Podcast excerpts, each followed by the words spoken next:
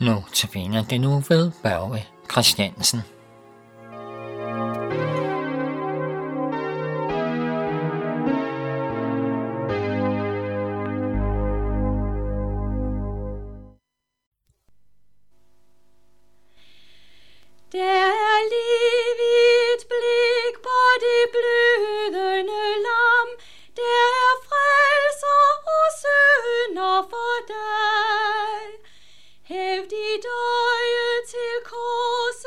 Korset, troen og blev frelst. Se til ham, som led døden for dig.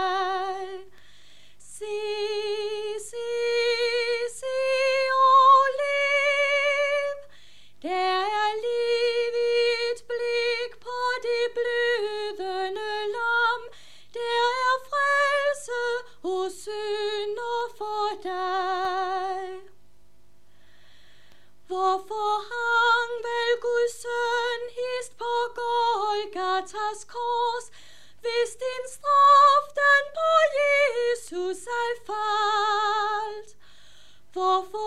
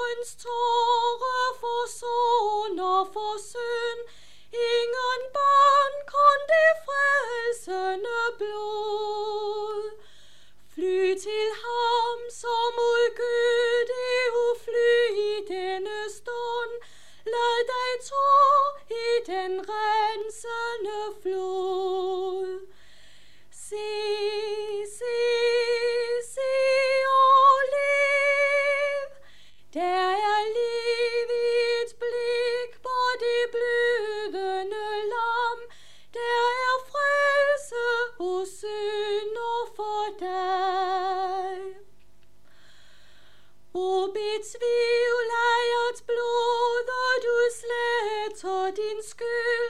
Husk, hvad Gud selv i året har sagt. Hans besluttede råd blev ved sønnen fuldført. Alt er gjort og forsoning fuldbragt.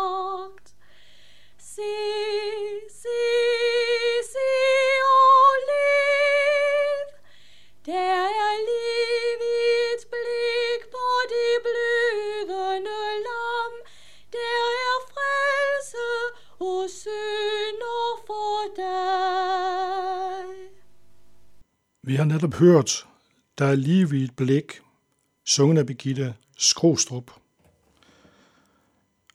Til i dag skal vi høre øh, øh, øh, to vers fra 4. Mosebog 21, fra vers 8 til 9. Men inden vi læser teksten, skal vi lige folde vores hænder.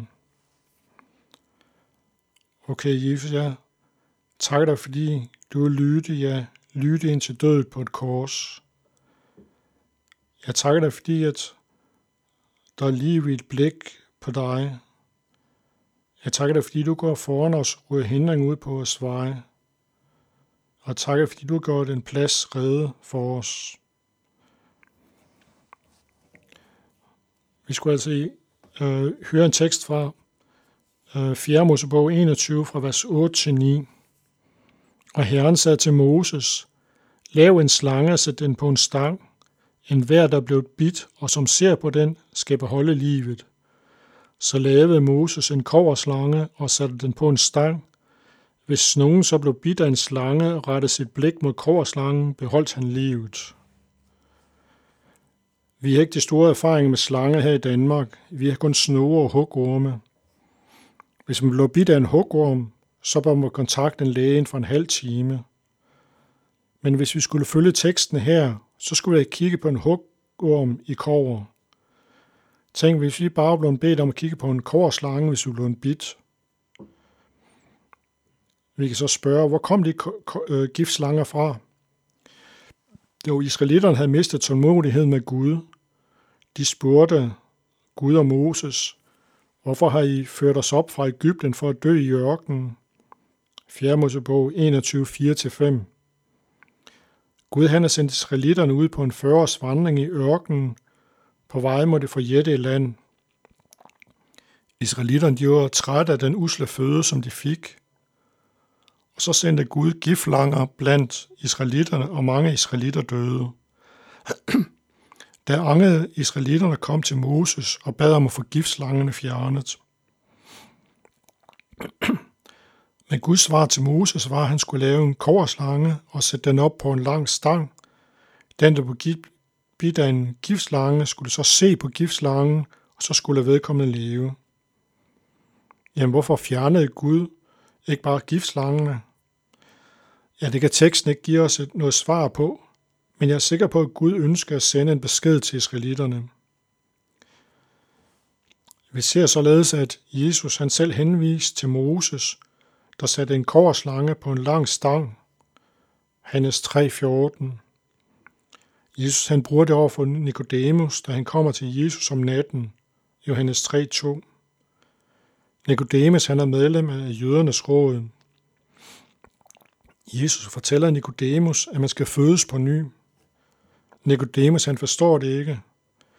Jesus svarede, Sandelig, sandelig siger jeg dig, den, der ikke blev født af vand og ånd, kan ikke komme ind i Guds rige. Jesus han blev også hængt op på en stang. I hans tilfælde var der tale om et kors. Det var en meget brutal måde at henrette personer på. Man blev langsomt kvalt på grund af mangel på ilt. Det kunne tage flere dage. For jøderne var korsfæstelsen et tegn på forbandelse. På samme måde som, at jøde, som jøder måtte se på det stødende og ophøjede billede af en slange for at blive raske efter bidet. Således må vi også i dag se på den korsfæstede Jesus for at blive frelst for synden.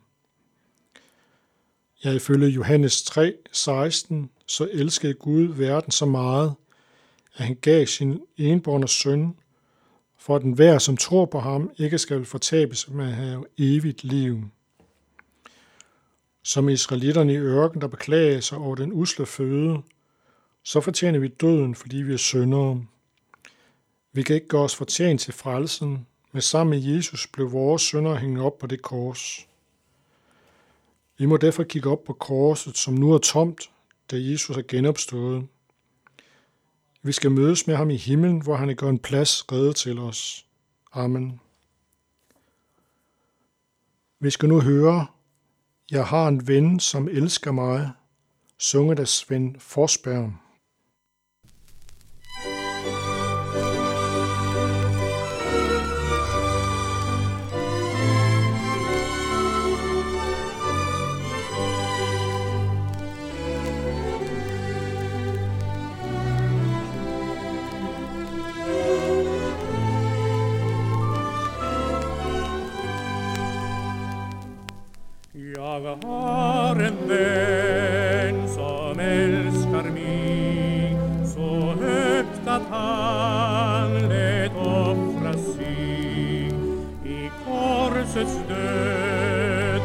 Golgata. Mitt hjärta sjöng